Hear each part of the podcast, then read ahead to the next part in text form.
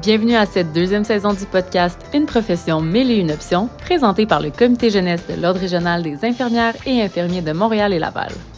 En bref, on vous a préparé une série de discussions variées pour vous faire découvrir la diversité de notre profession, en apprendre plus sur le leadership infirmier, pour vous faire rêver à toutes les possibilités qui s'offrent à vous, pour vous inspirer, parce que nous, on a été inspirés. Au cours de cette saison, vous pourrez entendre des infirmières d'autant de milieux différents avec un bagage et des expériences incroyables. Accompagné de mes collègues du comité jeunesse Joël Elias, Pamela Pépin, Camille Martin et Jérémy Goutier, restez avec moi, Gabriel Gascon, qui serait votre hôte pour les minutes à venir. Bonne écoute! Bonjour et bienvenue au podcast Une profession, mille et une options. Moi, c'est Gabrielle, je suis accompagnée de ma collègue Joël, qui est également membre du comité jeunesse. Allô Joël, ça va bien? Oui, ça va bien, merci. Toi? Oui, ça va bien, merci. Notre invitée aujourd'hui s'appelle Jessica Rassi. Elle est professeure agrégée à l'École des sciences infirmières de l'Université de Sherbrooke. Elle a un parcours qui est, ma foi, très rempli, vraiment impressionnant. Fait que sans plus tarder, je vous la présente. Allô, Jessica, ça va bien? Allô, oui, ça va bien, vous autres? Oui, merci. Donc, merci d'être euh, avec nous aujourd'hui puis de prendre le temps de, un peu partager ton expérience, euh, puis ton parcours, puis ta carrière. Donc, euh, on va commencer tout de suite avec une première question qui serait c'est quoi ton parcours? C'est une grande question, là, mais on va commencer par ça. C'est quoi ton parcours exactement?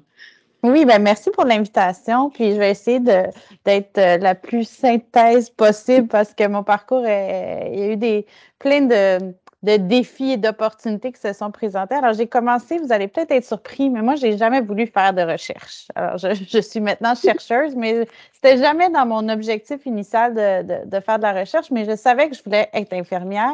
J'ai su assez rapidement que je voulais faire de la santé mentale. Moi, j'ai eu un coup de cœur pour la santé mentale, dont la pédopsychiatrie dans mon parcours euh, au bac initial. Moi, j'ai fait un bac initial à l'Université de Montréal euh, et euh, on avait un stage qu'on pouvait choisir en fin de bac. J'ai choisi la pédopsychiatrie, puis je me suis dirigée directement en pédopsychiatrie à la fin de mon bac, même si on me disait que j'allais perdre toutes mes techniques et que c'est pas un bon choix de choisir la santé mentale en début de carrière. Moi, en tout cas, j'ai j'ai appris tout le contraire, puis j'ai beaucoup, euh, je ne regrette aucunement mon choix. Et quand j'ai commencé euh, comme infirmière, j'ai réalisé rapidement que tous les professionnels avec qui je travaillais, il y en avait beaucoup qui avaient des maîtrises, il y en avait beaucoup qui avaient des doctorats. Et la recherche, c'était vraiment, euh, elle guidait notre pratique. J'ai peut-être eu une, belle expérience dans mon milieu, là, mais on était vraiment guidé par les résultats probants. Puis je me sentais pas tout à fait à la hauteur côté recherche. Et c'est ça qui m'a incité à aller plus loin au niveau de la maîtrise. Et parallèlement, je travaillais avec des jeunes qui avaient euh, un risque suicidaire et on, on, on, axait beaucoup sur les facteurs de risque, alors que moi, je, je, je trouvais qu'il y avait plusieurs facteurs de protection qui empêchaient des jeunes de passer à l'acte et je me suis intéressée alors euh, dans un projet euh, de maîtrise sur les facteurs de protection du suicide chez les ados. J'ai eu plusieurs euh, résultats intéressants, le temps au, au, niveau de leur loisirs, que leurs euh, euh, relations sociales, leurs relations avec les parents, les soupers en famille. Donc, euh, ça m'a permis d'aller plus loin dans les facteurs de protection. Et euh, parallèlement, tout en faisant ma maîtrise, je pratiquais encore à l'hôpital et j'avais des jeunes qui commençaient à me parler des réseaux sociaux et comme quoi sur les réseaux sociaux, ils voyaient que d'autres jeunes euh, exprimaient leurs émotions, puis parfois ça les inquiétait. Puis là, ça fait un petit bout de ça parce que dans le temps, c'était sur Facebook que les jeunes étaient, alors que maintenant, on sait que les jeunes sont pas tant sur Facebook. Euh, et, et, et, et j'ai voulu poursuivre en ce sens-là. Puis dans mon, mon doc, j'ai euh, j'ai exploré la, le processus de recherche d'aide chez les jeunes qui ont un risque suicidaire et le processus de recherche d'aide par l'éthique, les technologies de l'information et des communications, fait que toute l'utilisation des réseaux. Et tout ça, ça m'a amené à euh, découvrir l'enseignement, découvrir la recherche, parce que pendant mon doc, j'ai fait de l'enseignement. Et euh, euh, accepté un poste de prof-chercheur à l'Université de Sherbrooke euh, et que je ne regrette encore une fois aucunement. Moi qui pensais jamais faire un doc, pensais jamais aller en recherche, je pense que je m'épanouis là, vraiment euh, au quotidien. Euh, ça m'a même amené à faire un post-doc, mais là, je pense que je vais m'arrêter ici sur mon parcours parce que je pourrais en parler longtemps. Puis si jamais les gens ils sont bien intéressés, on pourra peut-être te mettre en contact avec eux si jamais. Euh, oui, avec plaisir. encore plus. Là. donc, est-ce que tu pourrais nous parler un petit peu, c'est un parcours comme justement super intéressant, comme quoi des fois on ne pense pas qu'on va prendre une voie, puis la vie fait en sorte qu'on la prend. Là. Donc, tu avais parlé un petit peu de tes motivations, justement. Puis, est-ce que tu peux comme creuser un peu plus sur les motivations qui t'avaient amené à, prendre cette voie-là de, recherche oui. et tout ça? Oui, en fait, je me laissais apporter par ma passion. Euh, j'ai mm-hmm. commencé, c'était les patients. Donc, le fait que j'étais un peu surprise qu'on s'attendait, on n'évaluait pas les, les, les, technologies utilisés par ces jeunes, comment ils utilisent. Dans notre évaluation là, infirmière, ça faisait aucunement partie euh, de notre processus. Puis je me suis dit qu'on pourrait aller plus loin en ce sens. On pourrait avoir développé des interventions aussi par l'éthique. Euh, donc, c'était un peu d'améliorer les soins offerts aux patients, euh, d'avoir une crédibilité envers mes collègues aussi. quand on amène des résultats probants à la pratique, d'être capable de m'exprimer, de convaincre, d'exercer mon leadership, euh, de, et tout pour le bien du patient. En fait, tous mes projets de recherche sont très cliniques. Quand je m'éloigne du clinique, mais mon intérêt s'éloigne aussi. Il faut que ça soit concret. Euh, puis, euh, au départ, ça me semblait très compliqué et euh, très antisocial, la recherche, mais finalement, j'ai découvert euh, tout le contraire parce que c'est possible de faire de la recherche avec les gens, avec les patients, avec les familles euh, et ne pas être seul dans un labo. Hmm. Je pense que c'est un côté qu'on voit quand on pense à les recherches, on pense que ça peut être un peu, mais justement, comme loin finalement de, la personne. Et mais ben, mm-hmm. finalement, mm-hmm. Puis, vas-y, Joël.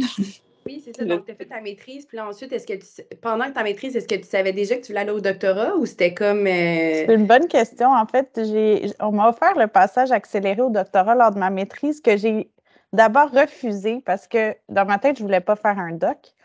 Et euh, pendant mon pendant que je terminais ma maîtrise et je faisais mon projet de recherche, parce qu'on me l'a offert avant que je, réalise mon projet de recherche. Et quand j'ai fait mon projet de recherche, j'allais, j'ai fait des entrevues, des, des, des rencontres avec des patients, des analyses de dossiers. Euh, ben, c'est là que j'ai dit, oh non, je ne veux pas arrêter là. Puis j'ai découvert aussi parallèlement un intérêt pour l'enseignement. C'est ça qui m'a un peu amené à poursuivre. Euh, puis pour toutes les raisons que j'ai nommées euh, tantôt, là, ça, m'a amené à vouloir continuer. Fait que j'ai fait fini ma maîtrise et j'ai fait un doc et j'avais refusé le passage accéléré, mais j'ai fini par le faire quand même. Puis, comme là, ça là dans le fond, euh, tu as le titre vraiment de professeur-chercheur à l'Université de Sherbrooke. Est-ce que tu pourrais nous décrire un peu une journée type euh, ou tes semaines, à quoi ils ressemblent justement en tant que professeur euh, agrégé à l'Université de Sherbrooke? Oui, ça, c'est un peu difficile à faire parce que j'ai pas deux journées qui se ressemblent. mais en même temps, c'est la beauté de la chose. Qu'est-ce qui est intéressant, c'est on fait pas mal nos horaires, à part pour les horaires de cours. Donc, ça, c'est assez fixe, comme vous, vous, savez. Mais le reste, euh, on fait nos horaires. C'est nous qui choisissons un peu dans les tâches dans lesquelles on veut s'investir. Euh, tant au niveau de la recherche, les projets de recherche, c'est moi qui décide les thèmes de mes, mes projets de recherche. J'ai une programmation spécifique et une direction que je veux prendre. Mais les demandes de subventions, euh, les projets, c'est vraiment moi qui, qui initie ces projets-là. des, des comités, je fais de la gestion. Je fais de, on travaille beaucoup en collaboration, donc on n'est vraiment pas en silo là, comme professeur. On travaille avec plein de gens, étant des gens de ma, mon, mon université que des gens de d'autres universités, que des collaborateurs de recherche, même à l'international. Je travaille avec des, des, chercheurs en France, en Suisse, euh, aux États-Unis. Ça, c'est super intéressant. Et, oui, on peut voyager aussi pour euh, des projets de recherche, des conférences. Euh, j'ai fait des conférences au Canada et à l'international. Fait que c'est sky is the limit, là. Pardonnez-moi mon anglicisme, mais euh, c'est vraiment, euh, ça peut nous amener où on le souhaite, puis on peut facilement se laisser emporter par tout ça parce que des fois, c'est difficile de dire non à des opportunités qui se présentent à nous. Puis, mettons, pour les gens qui, essaient de. Qui connaissent un petit peu moins ça, ça te prend à peu près combien de temps Mettons, quand tu commences un projet de recherche, t'en ferais combien par année? C'est, jusqu'à où ça peut aller, cette, euh, ces, recherches-là? Oui. Euh, ça aussi, c'est un, peu complexe à répondre, mais je dirais comme en ce moment, j'ai peut-être au moins une dizaine de projets dans, lesquels je suis impliquée à différents, à niveau variable. Fait qu'il y en a que je suis chercheur principal, c'est moi qui prends le leadership euh, organisationnel, mais j'ai une équipe avec moi. Fait que euh, c'est pour ça que je suis capable de faire plus d'un projet à la fois. Euh, dans d'autres projets, je suis co-chercheur, alors j'amène mon expertise sur certains aspects du projet. Puis à quoi ça ressemble un processus pour un projet? Bien, d'abord, il faut un financement. Fait que ça, c'est sûr que régulièrement, il faut faire des demandes de on obtient un financement.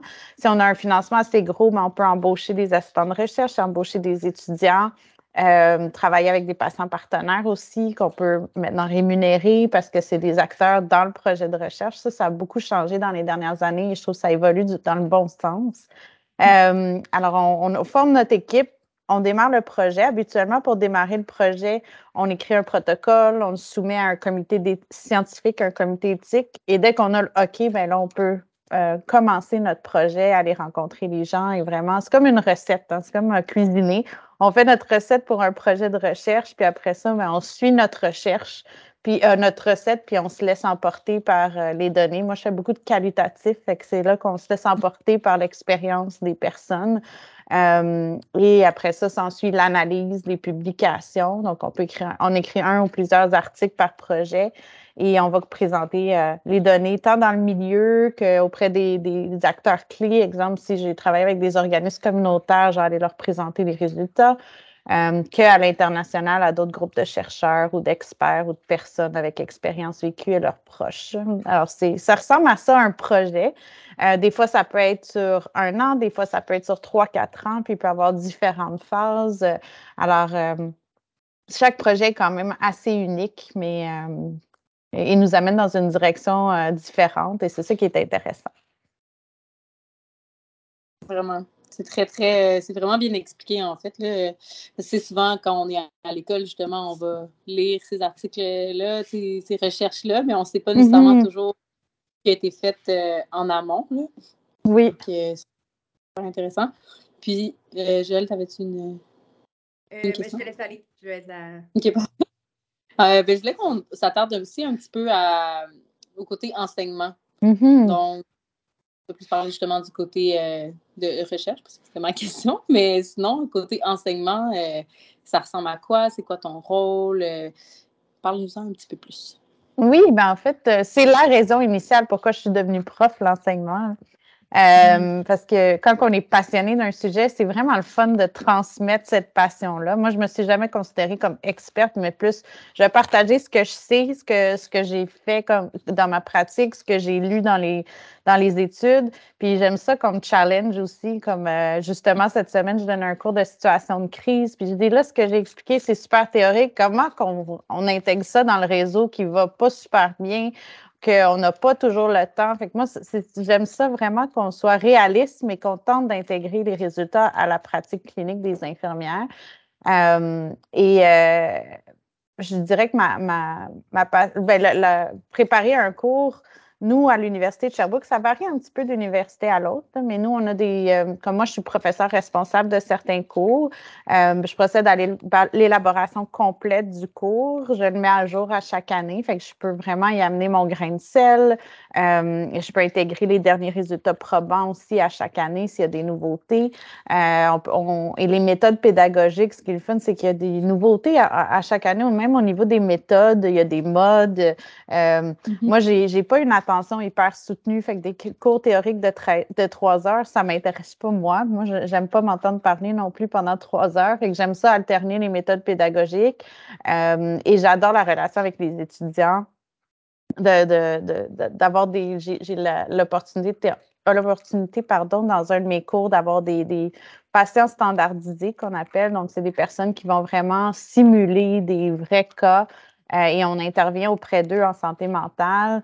Puis, euh, à, chaque année, là, la réaction, autant de moi que de mes étudiants, c'est tellement réaliste, puis on, ça nous permet de, de réfléchir ensemble, de, de, voir qu'est-ce qu'on fait de bien, qu'est-ce qu'on peut améliorer, puis les défis qu'on peut avoir, parce qu'il n'y a pas deux personnes pareilles là, qui, qui vont, euh, surtout en santé mentale, chaque expérience est différente. Alors, c'est vraiment de grandir ensemble. Et euh, c'est sûr qu'il y a des côtés que oh, j'aime moins, la correction.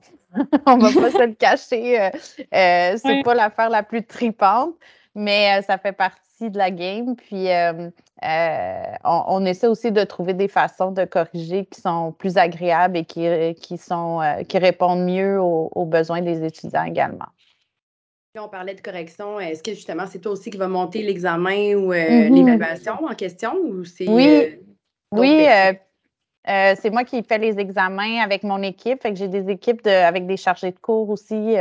Euh, et on monte ça ensemble. On a des formations aussi à l'université ou à l'externe euh, pour nous aider dans l'élaboration des questions, euh, surtout quand on commence. et oui, donc on prépare les examens, on réfléchit aussi aux travaux qu'on veut faire aux, faire, aux étudiants. tout le, il y a des grosses réflexions pédagogiques aussi de programmes, d'où on part, où est-ce qu'on veut amener les étudiants, qu'est-ce qui est pertinent pour le réseau, qu'est-ce qui est nécessaire.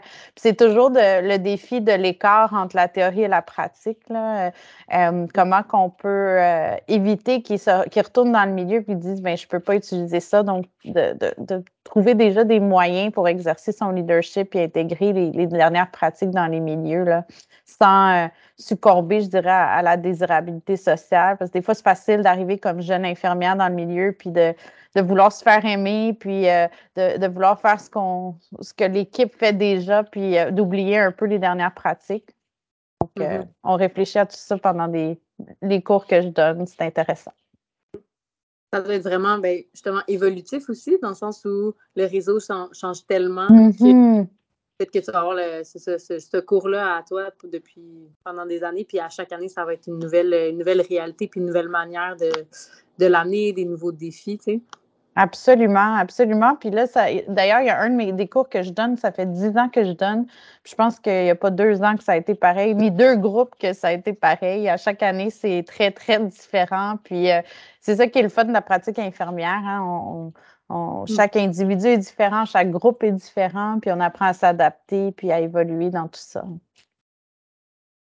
Puis on parlait, euh, c'est ça, là, on parlait du volet plus enseignement, mais dans le fond, ce qui me. Il y a un lien entre moi et toi, euh, Jessica, là, c'est que je suis ton étudiante. moi, je suis étudiante à la maîtrise, puis c'est Jessica qui me dirige euh, avec. j'ai aussi un co-directeur. Puis, en fait, est-ce que tu pourrais nous parler un peu de ce volet-là? Tu, comme, comment ça s'illustre dans ton quotidien, le fait de diriger des étudiants en ton mm-hmm. rôle de professeur? Oui, alors j'ai la chance de diriger euh, ben, toi, Joël, et ton super projet, puis aussi d'autres étudiants à la maîtrise et au doctorat.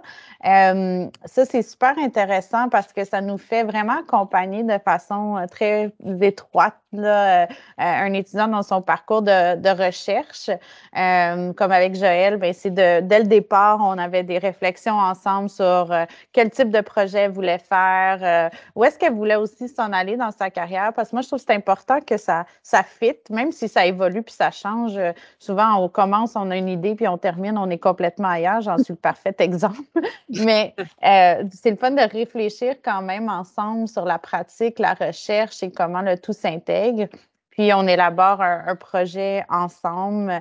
Euh, et dans le, programme à l'Université de Sherbrooke, il y a différents moments où est-ce que euh, les étudiants présentent leur projet et ont le feedback d'un auditoire interdisciplinaire. C'est ça qui est le fun, c'est qu'il n'y a pas juste des infirmières dans le programme de recherche, mais il, y a, euh, il peut y avoir des, des, médecins, des ergos, des physios, d'autres professionnels qui vont commenter sur le projet, nous faire réfléchir autrement, puis faire évoluer notre façon de voir le projet. Et euh, chaque étudiant est vraiment unique. Il y en a qui aiment ça que je sois là euh, vraiment à les accompagner de façon très serrée, alors que d'autres sont très, très autonomes. Puis euh, ça va être à, des moments plus précis dans le parcours. moi, j'aime un entre-deux, puis j'aime accompagner les étudiants vers une autonomie parce qu'on est tout autonome dans notre pratique par la suite. Donc, euh, c'est ce que je vise d'amener les, les, étudiants vers euh, un rôle plus autonome, euh, tout en, ayant une rigueur, une approche basée sur les résultats probants, puis d'avoir du plaisir en cours de route et une équilibre, un équilibre de vie. Parce que comme étudiant aux études supérieures, de garder un équilibre travail, famille, études, c'est pas toujours évident pour la majorité travail. Alors, j'essaie de dans l'accompagnement, de, qu'on réfléchisse à ça à deux pour euh, garder une bonne santé mentale, parce que la, santé mentale est tout de même très importante pour moi. Oui, ça serait un peu contradictoire euh, qu'on mette pas ça que tu ne mettes pas ça de l'avant. oui, exact. c'est pas toujours facile à, faire, mais c'est plus facile à dire qu'à faire, mais c'est pour ça qu'il faut avoir ces, ces réflexions régulièrement pour être sûr qu'on on ne perd pas notre santé en, cours de route. C'est pas juste mm. dans les études supérieures, je pense que c'est comme infirmière en général, c'est bien important de, de mettre ça en priorité. Tout à fait. Puis là, on parlait un petit peu de défis, justement, conciliation, euh, travail, études, mm-hmm. famille. Comment ça se passe, toi, dans ton rôle, justement, de professeur? Euh? Oui, bien, je ne vais pas vous le cacher. Au départ, c'était difficile. Puis il y a des moments qui sont difficiles. Euh, puis je pense qu'il faut faut vraiment qu'on y réfléchisse chacun personnellement. Comme moi, il y a, des décisions que j'ai prises en début de parcours pour favoriser ma propre santé mentale. Euh, entre autres, moi, j'ai décidé que euh, je donne mon maximum pendant la semaine, mais mes soirées, mes fins de semaine sont pour moi. Euh, je suis lève tôt. Joël peut vous le confirmer dans mes courriels des fois. Donc, moi, je suis très, très matinale. C'est mon moment où est-ce que je suis hyper productive. Fait je me lève tôt et j'ai des journées assez rempli, mais mes soirs et mes week-ends, c'est vraiment euh, pour ma famille, euh, pour mes euh, aussi mes implications. exemple, moi, je, suis impliquée comme présidente à l'Association québécoise des infirmières en santé mentale. Fait c'est des choses que je fais pour moi qui peuvent être aussi en lien avec ma profession.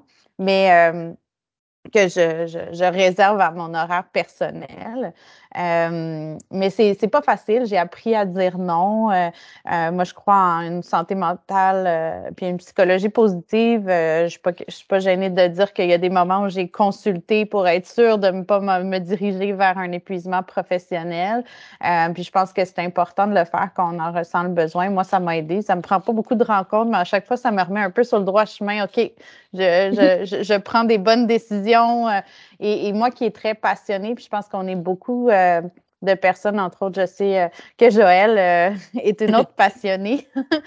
des fois, on a, tellement de belles opportunités qui s'offrent à nous qu'on a de la difficulté à dire non. Fait que je pense que c'est prioriser, savoir dire non, puis savoir aussi que les opportunités se représentent. Il n'y a jamais une opportunité qui ne se représente pas, ou très rarement, je dirais. Alors, c'est garder tout ça, puis prioriser aussi, savoir ce qui est important pour nous. Euh, puis de bouger, bouger aussi. Euh, je, fais du sport dans ma vie personnelle. Il y a des moments que ça prend le bord, mais d'essayer de, le garder quand même en priorité également parce que euh, esprit sain dans un corps sain, pour moi, ça fait tout son sens. Mm-hmm.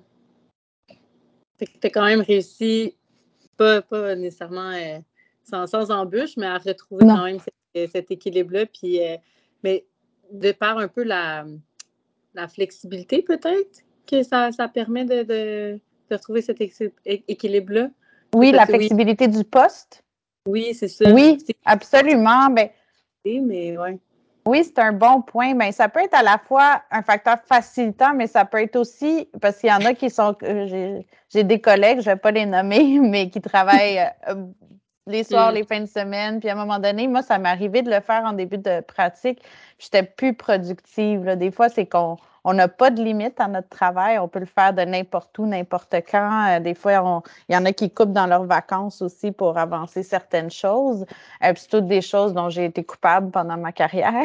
Mais j'essaie de, vraiment euh, éviter ça, puis prioriser la bonne une bonne santé mentale parce que ça ne prend pas de temps qu'on peut se détériorer. Puis on peut rentrer dans, la performance puis dans le, le, workaholism.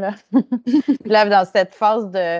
Euh, on sait qu'on se retrouve beaucoup dans une phase de quiet quitting, euh, où est-ce qu'il y en a qui essayent de, de penser plus à eux puis faire un peu plus le minimum. Mais je pense qu'il y a un entre-deux euh, pour garder des saines habitudes de vie puis d'être performant au travail aussi, parce que quand on se sent bien, on est plus performant que quand on est épuisé puis qu'on travaille trop un, parcours, comme ça, ça l'apprend à te connaître toi-même comme personne, puis de te mm-hmm. connaître tes limites, puis parce que c'est très autodidacte, mettons, comparé à un autre euh, rôle qu'une infirmière peut avoir, par exemple, à l'hôpital, que c'est très, c'est par exemple de 7h15 à 15h15, c'est très fixe dans le temps, alors que ça, c'est ça, on disait que c'était flexible, fait que c'est plus, un défi, en soi, mais que quand tu apprends à te connaître, c'est plus facile. Tout à fait.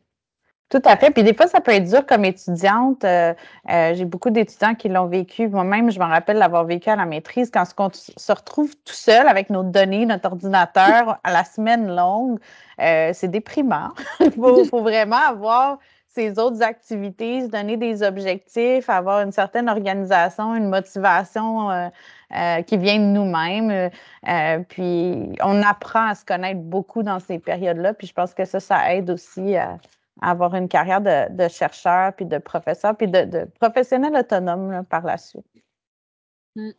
Non, c'est vraiment, euh, c'est vraiment intéressant comment tu, l'expliques justement, cette, euh, cet apprentissage-là, parce que ça se fait pas du jour au lendemain, puis mm. je pense que c'est important de toujours l'avoir en, tête, euh, l'équilibre, puis penser à soi aussi dans tout ça, là.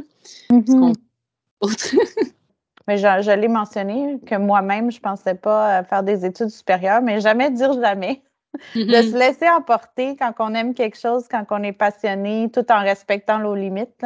Euh, d'oser, euh, parce que des fois, on ne sait pas où est-ce que ça peut nous amener, puis ça peut, euh, on, peut s'épanouir dans des endroits qu'on n'aurait jamais pensé. Alors, il faut oser rêver aussi. le domaine de la recherche pour la, dans le domaine dans, dans la pratique infirmière, c'est tellement un domaine peu connu qu'on pense que ça appartient même pas à nous les infirmières. Donc c'est le fun de, de, savoir que ça existe, que que mm-hmm. des femmes sociables comme toi le font. Donc, euh, c'est super inspirant. oui, on est, c'est pas toutes des personnes qui sont dans un bureau qui n'aiment pas les relations sociales, loin de là. Mais ça recoupe un petit peu, je pense que tu as commencé à le dire, là, mais euh, comme dernière question, question, ça serait qu'est-ce que tu dirais à quelqu'un qui veut se lancer dans, dans cette branche? Oui, ben, je dirais un peu ce que je viens de dire, là, de ne pas, pas, se décourager par euh, ce que ça peut nous sembler des études supérieures, que oui, il va y avoir des hauts et des bas, c'est des montagnes russes. Il hein. ne faut pas se le cacher, ça ne va pas être toujours beau, toujours facile. Euh, mais euh, on apprend beaucoup dans le processus et d'apprécier le processus, puis de, de, de, de se laisser emporter là, par, par ce qui nous passionne. Merci. Merci infiniment d'avoir pris le temps. Euh, j'invite les gens qui euh, ont été euh, titillés ou que leur curiosité a été piquée par, par notre conversation à nous écrire au comité jeunesse, puis on pourra au besoin vous mettre en relation si les gens veulent gratter un petit peu plus et que ça les a intéressés. Donc, merci encore d'avoir pris le temps de partager tout ton parcours puis ta passion avec nous. Ça paraît vraiment que, justement, oui, la, passion est là, puis que c'est rendu écouter en ce moment. C'est vraiment inspirant comme parcours.